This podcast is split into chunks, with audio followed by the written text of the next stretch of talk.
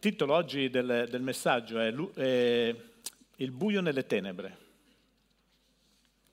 Che brutto titolo, il buio nelle tenebre. Parliamo di luce eppure c'è il buio nelle tenebre. Volevo dare tanti titoli, luce nelle tenebre, però è banale. Eh, tenebre, luce, banale anche questo, perché lo diamo per scontato, ma buio nelle tenebre che cosa sta a significare? Questo che, che vorrei spiegarvi, questo che, che ho ricevuto in maniera molto forte. Intanto sono partito facendovi vedere Nick Vutnich proprio perché un uomo, un ragazzo, un bambino, un neonato, nasce senza gli arti. Eppure ha conosciuto Gesù, ha conosciuto l'amore di Cristo, ha permesso all'amore di Gesù di entrare nella sua vita e la sua vita è stata trasformata. E lui ha detto, anche se Dio non fa un miracolo per te, tu puoi essere un miracolo per gli altri. Allora non è che dobbiamo per forza vedere il miracolo per credere, ma bisogna credere perché Cristo è venuto a compiere un'opera grandiosa affinché le nostre vite potessero essere nuovamente riconciliate con il Padre, affinché la nostra vita potesse essere nuovamente esposta alla sua luce per non camminare più nelle tenebre. Vedete, eh, stavo riflettendo proprio questo, mi è venuta questa frase, il buio nelle tenebre, ma che senso ha? Ho detto, Signore, che mi mette in mente il buio e le tenebre, il buio e le tenebre, cioè non sono la stessa cosa, apparentemente possono essere la stessa cosa, no? Ora se pensi al buio, pensi alle tenebre, però io ricordo quando con il pastorezzo che andiamo in montagna quasi tutti gli anni, e abbiamo fatto una gita nel bosco, bosco, bosco fitto, e caspita, c'era la luna piena fuori, ma quando sei entrato nel bosco improvvisamente non hai visto più niente. E ti posso garantire che camminare al buio eh, fa un certo effetto, eh, non sai dove metti i piedi, eh, senti rumori, non sai che cos'è. È una bella esperienza, però a un certo punto gli occhi, anche nel buio profondo, però un po' si abituano. Quindi io credo che il Signore mi stia portando a vedere il buio come una conseguenza naturale, qualcosa che, che può essere poi adattabile alla nostra vita, mentre le tenebre sono qualcosa di spirituale. E la Bibbia ce ne parla in maniera molto chiara. Vedete, il binomio tenebre-luce apre e chiude la Bibbia. In Genesi 1-2 c'è scritto che la terra era informe e vuota, le tenebre coprivano la faccia dell'abisso e lo Spirito di Dio aleggiava sulle acque. Dio ci parla fin dall'inizio del fatto che la terra giaceva nelle tenebre. C'era qualcosa che era successo, era, era qualcosa che aveva distrutto, perché molti credono che sia stata la caduta del diavolo a fare questo, no? il famoso Big Bang, poi non è, non è nient'altro che questo. Quindi quando ci dice che aleggiava sulle acque lo Spirito di Dio, ma c'erano le tenebre, c'era, era tutto avvolto dalle tenebre la terra. Questa è Genesi. Quando noi andiamo in Apocalisse 22,5 ci dice la Bibbia che alla fine l'agnello immolato trionferà, non ci sarà né più notte e né tenebre alcuna, perché la luce di Dio risplenderà ovunque. Quindi noi abbiamo bisogno della vera luce che illumina la nostra vita affinché le tenebre del nostro cuore possano scomparire. Amen. E a un certo punto, in Genesi 1.4, Dio fece la luce. Dio vide che la luce era buona e Dio separò la luce dalle tenebre. E questo mi spiega che le tenebre e la luce non possono convivere, non possono stare assieme. Dio li ha separati. Se noi siamo luce, se Cristo vive dentro di noi, dentro di noi non ci può essere tenebra alcuna. Amen.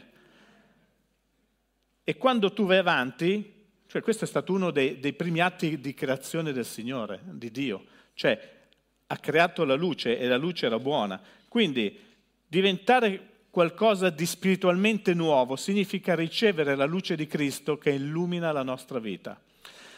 Quando noi parliamo di tenebre, in senso reale, possono indicare effettivamente il buio ma in senso spirituale è, sono simbolicamente la forza del male, sono simbolicamente le forze negative incontrollabili.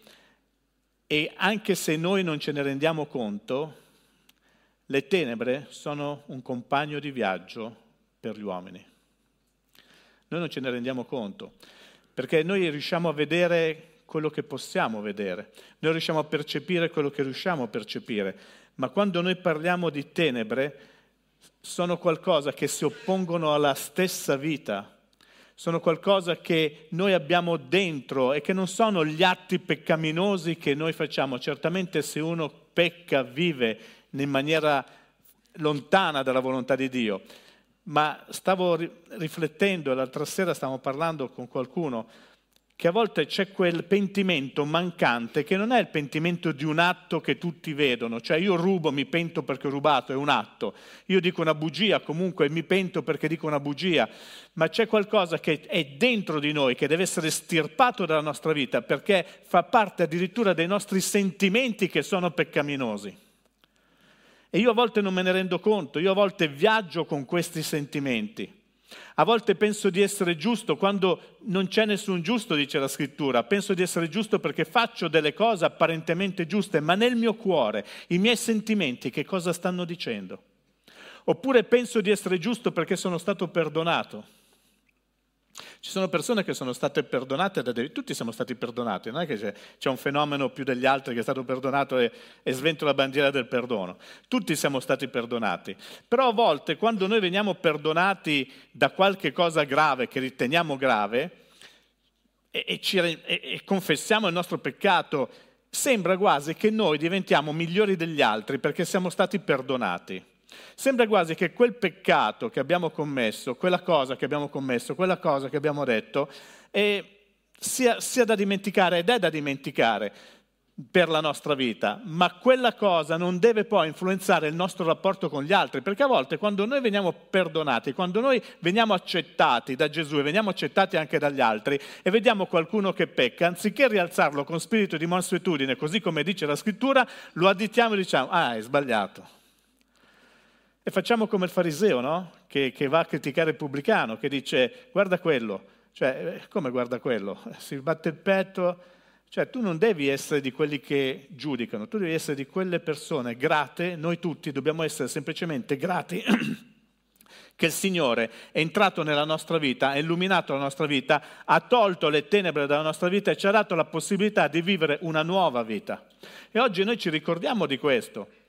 Ma ti ripeto, sono partito con il video di Nick perché noi dovremmo vivere così, quella è la vita del cristiano, quelle sono le parole che dovrebbero uscire dalla bocca di un cristiano. Ho predicato su nati di nuovo, bene, bisogna essere effettivamente nati di nuovo per vivere una vita da cristiani. Spesso però non ci rendiamo conto che le tenebre sono ancora dentro il nostro cuore, sono ancora dentro la nostra vita. Abbiamo bisogno di lavorare, Abbiamo bisogno di lavorare spiritualmente, abbiamo bisogno di essere cristiani autentici, dati di nuovo affinché le tenebre possano essere sconfitte dall'unica cosa che le può sconfiggere, luce del mondo. La luce che è arrivata in questo mondo si chiama Gesù Cristo e solamente Gesù può sconfiggere le tenebre del nostro cuore. Vedete, le tenebre sono caos. Quando lo Spirito di Dio leggiava sulle acque c'era il caos, non c'era niente di ordine, c'erano le tenebre. Le tenebre simboleggiano il caos e quando abbiamo tenebre nella nostra vita abbiamo caos nella nostra vita. Le tenebre simboleggiano il male profondo, la morte spirituale sono sia in senso fisico che in senso morale qualcosa di tremendamente negativo che noi dobbiamo assolutamente togliere, stirpare dalla nostra vita. Le tenebre indicano oppressione e privazione di libertà. Guardate questo versetto che ho trovato, Isaia 42, 7. Indicano oppressione e privazione di libertà. Per aprire gli occhi dei ciechi per far uscire dal carcere i prigionieri e dalle prigioni quelli che abitano nelle tenebre. Non guardate me, guardate il versetto.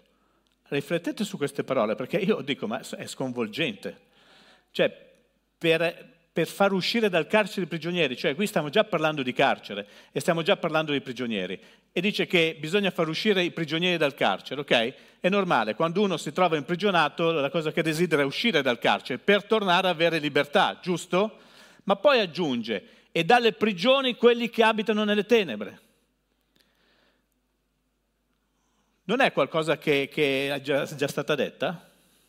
Se dobbiamo far uscire i, i prigionieri da, dal carcere poi dobbiamo far uscire dalle prigioni quelli che abitano nelle tenebre. Quindi sono due cose diverse, sono due cose tremendamente diverse che ci sta dicendo Dio. Noi dobbiamo fare in modo che chi abita nelle tenebre possa uscire da quella condizione, perché sono imprigionati. Non è tanto far uscire i prigionieri dal carcere, dalle prigioni, quindi da qualche legame, da qualche peccato. Quello, quello si può fare, quello viene naturale quando accetti Gesù, ma a volte tu accetti Gesù, ma rimani prigioniero nelle tenebre che avvolgono la tua vita perché fanno parte dei, suo, dei tuoi sentimenti. È una fregatura. Perché da una parte mi libero, ma dall'altra parte sono ancora legato. Perché finché io non mi rendo conto che sto camminando nelle tenebre, non potrò mai permettere alla luce di Cristo di illuminare pienamente la mia vita. Quando parliamo di prigioni di liberare i prigionieri che abitano nelle tenebre, io credo che stiamo parlando di trasformare situazioni. Mentre la liberazione dalle restrizioni può essere la liberazione dal carcere, ma quando parlo di liberare i prigionieri dalle tenebre, stiamo parlando di trasformare situazioni. Ci sono vite che non vogliono essere trasformate. Mi spiace, anche qui oggi ci sono vite che non vogliono essere trasformate perché ti piace vivere come stai vivendo. La luce, però, quando arriva, scaccia le tenebre. Non puoi vivere come stai vivendo. Isaia 59, 9. Perciò la rettitudine è lontana da noi e non arriva fino a noi la giustizia. Noi aspettiamo la luce ed ecco le tenebre. Aspettiamo il chiarore del giorno, ma camminiamo nel buio. Sono scelte quello che noi dobbiamo fare, sono scelte quotidiane, sono scelte di vita, sono scelte di abbandonare le cose che sappiamo non funzionare nella nostra esistenza, nella nostra quotidianità. Io non so se riesco a trasmettervi questo, però prima di parlare di luce dobbiamo parlare di tenebre, perché la luce arriva nelle tenebre, la luce arriva per illuminare le nostre vite affinché non viviamo più nelle tenebre. E le tenebre fanno parte, che ci piacciono o no, della nostra quotidianità. Anche nei Vangeli, questo è l'Antico Testamento, ma anche i Vangeli parlano di tenebre. A volte vive nelle tenebre, sai, quella persona egoista che pensa solo a se stesso, che pensa solo ad arricchire la sua vita, che pensa al suo egoismo, che vuole accaparrarsi bene ad ogni costo, che non pensa agli altri, che non contribuisce alla vita degli altri, che non diventa un miracolo per gli altri. E anche qui c'è un versetto che mi ha fatto molto pensare, in Matteo 6:23. Ma se il tuo occhio è viziato, tutto il tuo corpo sarà nelle tenebre. Se il tuo occhio è viziato, tutto il tuo corpo sarà nelle tenebre. Se dunque la luce che è in te, qua sta parlando a gente che dovrebbe credere, se la luce che è in te, in te c'è la luce, se hai accettato Gesù, in te c'è la luce, dice se la luce che è in te è tenebre, queste tenebre quanto grandi saranno? Cioè, ogni, questi versetti che, che sto leggendo mi hanno messo in confusione, onestamente. Perché come fai a dire se la luce che è in te è tenebre? O è luce o è tenebre? E invece qua sta dicendo una cosa tremenda, ma voi la, sta, la sapete decifrare? Se la luce che è in te è tenebre, allora quanto grandi saranno queste tenebre? Vuol dire che tu stai fingendo di avere luce. Se la luce che, che in te è, è tenebre, cioè o c'è la luce o ci sono le tenebre, perché non possono coesistere. Dio alla fondazione del mondo li ha separati, Dio ha separato la luce e dalle tenebre e non possono stare assieme. Quando arriva la luce, le tenebre devono andarsene. E qui sta parlando di persone che fingono di avere luce, ma se la luce che tu dici di avere in realtà sono tenebre, quanto sono grandi queste tenebre? Perché se anche noi che, dovremmo, che dovremmo vivere nelle, nella luce di Cristo, viviamo nelle tenebre, allora quanto sono grandi queste tenebre, quanto sono dure da sconfiggere queste tenebre. Queste tenebre sono, ripeto, sinonimo di male, sinonimo di, di oppressione, sinonimo di privazione di libertà, sinonimo di caos, sinonimo di male profondo. Questo è tutto quello che noi stiamo vivendo giornalmente senza la luce di Cristo. È seccante pensare che ci sono credenti che vivono in questa situazione. È seccante anche per me. C'è una voce nell'oscurità. Ah, ancora mi spavento. Io parlo e c'è una voce che... Non avete sentita voi? Una voce nell'oscurità, una voce nelle tenebre. Le tenebre, oltre a indicare quelli che sono egoisti, che hanno il cuore chiuso, in Matteo 8:12 indicano anche il fallimento definitivo di una persona che fa scelte sbagliate. Tu oggi puoi scegliere, sei qui, ascolti queste parole, ascolti il messaggio del Vangelo e puoi fare una scelta, sei tu che devi fare una scelta. E quando fai la scelta sbagliata, ma i figli del regno saranno gettati nelle tenebre là di fuori, là ci sarà lo stridore di denti. I figli del regno saranno gettati nelle tenebre. Chi erano i figli del regno? A chi stava parlando? Stava parlando ai figli di Israele. Ma possiamo parlare ai figli del regno. Noi siamo figli del regno. E quando i figli del regno deviano, è una cosa brutta, saranno gettati nelle tenebre di fuori. Certamente la grazia, quando parliamo poi di grazia, dice tutte queste cose sono superate, tu sei obsoleto, tu sei un predicatore di sventura, tu sei un predicatore che non ha recepito che cos'è la grazia, tu sei un fasullo, tu sei... Io sono uno che predica quello che dice la scrittura. Poi giudicate quello che volete, che mi giudichino come voglio, non mi interessa, io predico la verità. E questa è verità, che ti piace o no, è verità e allora sto dicendo semplicemente che se tu fai delle scelte sbagliate, a lungo andare, non dico fai una scelta finito, a lungo andare le scelte sbagliate ci porteranno nuovamente a vivere nella condizione in cui si viveva prima. Io vi sfido a non venire per sei mesi in chiesa, tu dai, bene, mi dà il permesso, no, vi sfido se la vostra condizione resta tonsa, identica a quando avete lasciato la comunità. È impossibile. Io lo leggo a casa, sì, bravo, leggi a casa. Peccato che Cristo è morto per una chiesa, non perché tu leggessi a casa. Peccato che, che Cristo ha detto le porte dell'inferno non vinceranno, non te che chi legge a casa, ma la chiesa che lui ha voluto, che lui ha ideato, che lui ha pensato.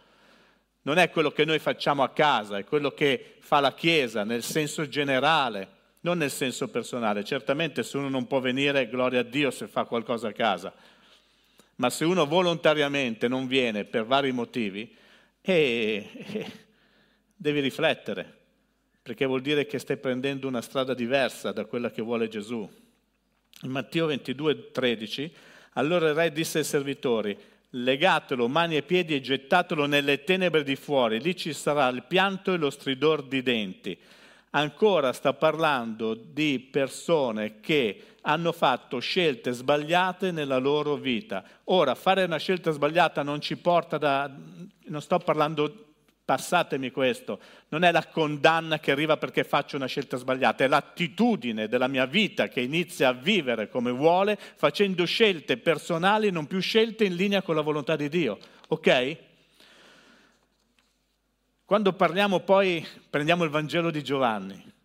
Giovanni è, è cioè, da, all'inizio, all'inizio il Vangelo di Giovanni ci parla di questo ci parla del simbolismo delle tenebre che sono la morte in opposizione della luce che è la vita. Se voi leggete Giovanni 1,18 ci parla tutto di questo, ma non lo mettiamo.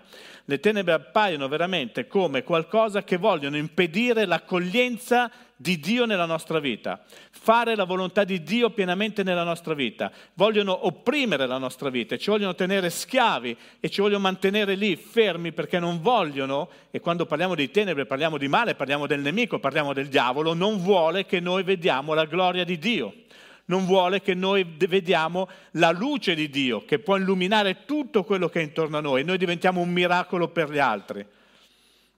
Giovanni 1,4 5, guarda cosa dice. In lei era la vita, qua sta parlando della parola, la luce. In lei era la vita e la vita era la luce degli uomini.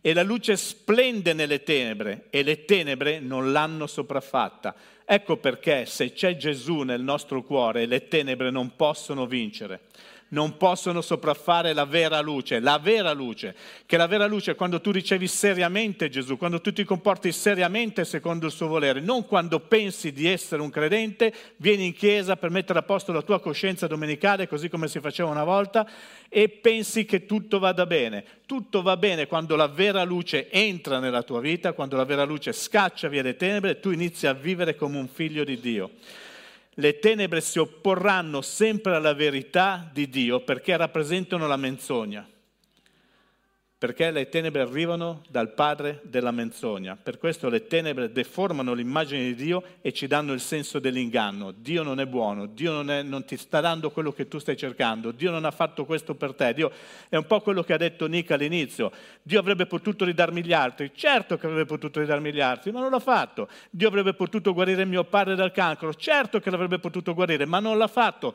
Ciò nonostante io continuo a predicare che Cristo è buono. Ciò nonostante io continuo a credere.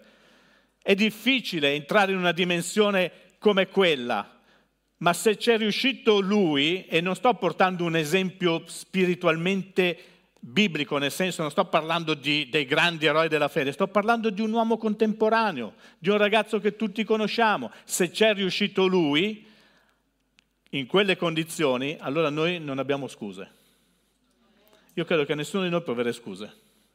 Se lui è riuscito a mettere da parte tutti quelli che sono i sei, ma perché Dio qua, guarda come sono, se c'è riuscito lui, nessuno di noi può campare delle scuse e dire, eh, ma tu non sai, non sai cosa mi è successo. Cosa deve succederci più che nascere senza arti?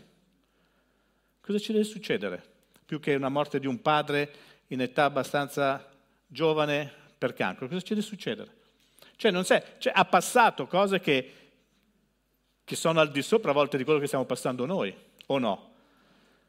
Però è entrato in una condizione che predica la luce, che predica Cristo e ha detto una frase bellissima, le nostre lacrime non saranno messe lì e dimenticate, saranno tenute in considerazione.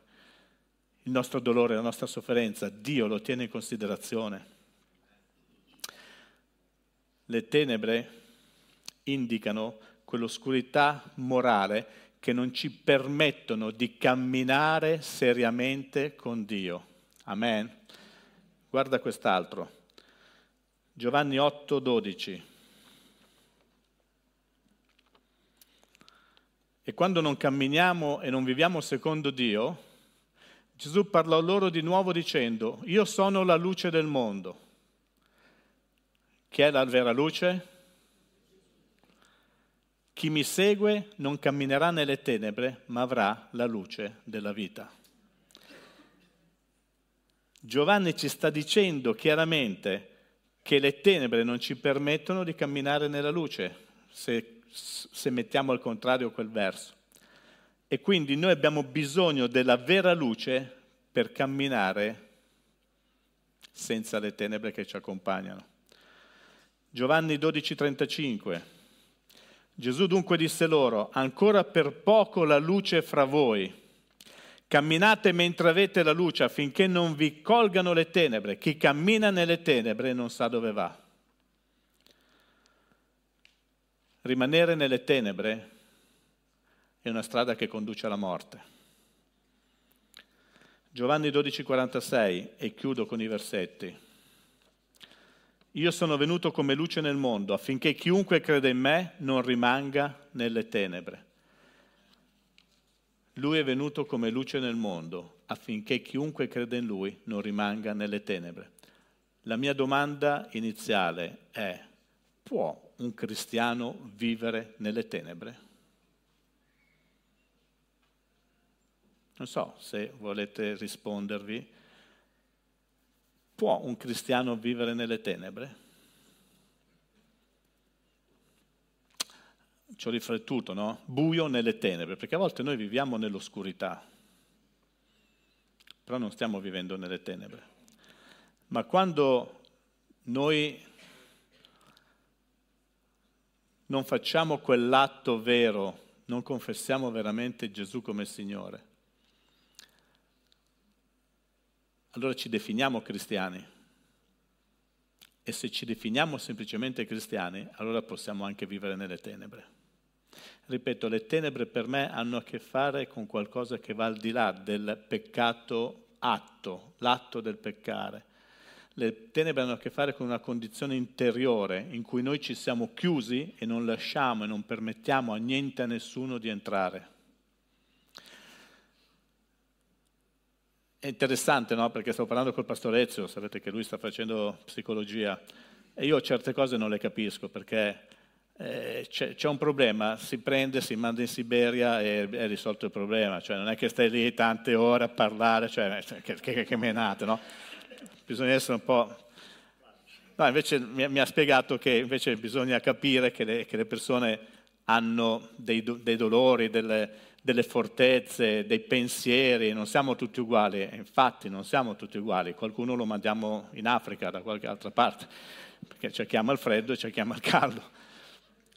Io a volte veramente faccio fatica a comprendere queste cose, le comprendo, sto scherzando, però credo fortemente che nonostante tutto quello che può essere l'aiuto dell'uomo, perché è giusto che, soprattutto se ci sono persone cristiane che possano aiutare altri cristiani a rindirizzare la loro vita, diciamo così, ma io credo che se permettessimo veramente alla vera luce. Io sono venuto come luce nel mondo. La vera luce di illuminare la nostra vita, di entrare nel nostro cuore seriamente, veramente. Anche quelle tenebre che ci costringono a volte ad andare dallo psicologo, andare dallo psichiatra, devono scomparire. Cioè io sono convinto di questo, sono della vecchia scuola. Nella vecchia scuola eh, era peccato andare dallo psicologo, è vero o no? Chi è antico nella fede?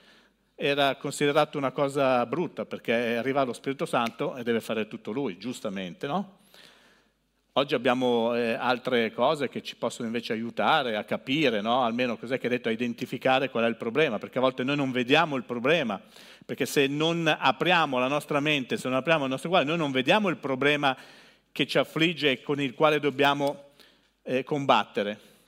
Ed è giusto, se tu non mi fai vedere dove sto sbagliando, io continuerò a sbagliare. Se tu non mi fai vedere qual è il problema che mi sta affossando, io continuerò ad affossare sempre di più. Benissimo, è giusto, ma una volta che ti ho fatto vedere qual è il problema, adesso il problema è come lo mandiamo via. E non è che si manda via con l'aspirina, eh? Sono sempre più convinto che si manda via con la luce del mondo, con la luce della vita, che entra, che illumina, che mostra, che fa la differenza e che caccia via le tenebre. Cioè quella condizione che ci ha tenuti legati e che non ci ha permesso di camminare secondo la volontà di Dio. Amen. Non so se mi sono spiegato, ma siete abbastanza d'accordo? Grazie. Una nota, perché te- nell'oscurità avvengono le cose più strane. Alla luce del giorno non si fanno cose strane, ma nell'oscurità avvengono le cose più strane. Normalmente le cose brutte avvengono sempre di notte. Ricordate quando Giuda ha tradito Gesù? Era notte o era giorno? Era notte. E quello è stato un giorno di tenebre. Ma mentre era un giorno di tenebre per l'umanità, in realtà era un giorno di luce per l'umanità, perché si stava compiendo il piano perfetto di Dio. Si stava compiendo il piano perfetto di Dio. Quando noi vogliamo decidere di uscire fuori dalle nostre tenere, dobbiamo permettere al piano perfetto di Dio di compiersi nella nostra vita. E quello si può compiere solo e unicamente se ci ricordiamo che Gesù è venuto per illuminare le nostre vite. Se Gesù è entrato veramente nel tuo cuore, tu non potrai più camminare nelle tenebre, perché avrai la luce di Dio che illuminerà la tua vita e ti accompagnerà durante il percorso della tua vita. Se Gesù è entrato veramente nel tuo cuore, non puoi camminare nelle tenebre. non puoi camminare, traduco perché magari c'è qualcuno qui che si sta spaventando, non puoi continuare a camminare come vuoi, non puoi continuare a camminare senza seguire quelle che sono le indicazioni della scrittura, che ci dicono anche come camminare. Si parla di tenebre, c'è, c'è il terrore. No, bisogna realizzare che a volte anche i cristiani, cioè coloro che vengono in chiesa, non hanno ancora realizzato appieno quello che è la vera luce, quello che è Gesù per loro e quindi continuano magari a camminare in un certo qual modo come camminavano un po' meglio, ma in un certo qual modo come continuavo a camminare. Quindi non ho cambiato uno stile di vita, non ho cambiato le mie cose, non ho cambiato il mio modo di pensare, le mie priorità non sono cambiate, mentre devono cambiare necessariamente anche le nostre priorità, che sono base delle nostre scelte quotidiane. O no? Chi è che, che si alza alle 5 per pregare? Stavo parlando con qualcuno che si alza alle 5 per pregare. Chi è? Tu? Tu? Tu, cinque e mezzo, ottimo. Io no perché dormo quell'ora. Però è, è buono. Cioè, il sentimento che ci spinge a conoscere sempre di più Gesù ci fa desiderare la sua presenza costantemente. E non dobbiamo cadere in certi errori perché adesso sto parlando di cose, poi la volta prossima parlerò delle conseguenze belle. Ma do, non dobbiamo cercare di cadere nel, in certi errori, perché vedi, non so cosa stavo leggendo, cosa stavo sentendo, perché faccio un purpurì di cose, no? ricevo un sacco di, di devozionali, la mattina sento uno, sento l'altro, poi vedo un video, stamattina mi sono visto un video e quindi non so più dove l'ho visto chi me l'ha detto, se qualcuno me l'ha di voi me l'ha non lo so più, hai capito? Però vi porto questo esempio che c'era una donna che è andata dal suo pastore e gli ha detto, eh, pastore, io ho 30 anni che vivo con un senso di colpa e 30 anni che sto chiedendo a Dio perdono per una cosa che ho fatto 30 anni fa. E il pastore la guarda e gli dice, e tu in questi 30 anni sei vissuta continuando a chiedere perdono a Dio? Sì, perché Dio non mi ha perdonato. E il pastore gli ha detto, guarda cara, che Dio ti ha perdonato il primo giorno che tu gli hai chiesto perdono, quindi ti ha perdonato 30 anni fa. Tu stai vivendo da 30 anni in una maniera sbagliata, una maniera che ti avvilisce, una maniera che ti stai buttando via, perché non hai creduto nella grazia di Dio, non hai creduto che la vera luce era già entrata nella tua vita, tu puoi sbagliare, ma se chiedi perdono tu sei perdonato.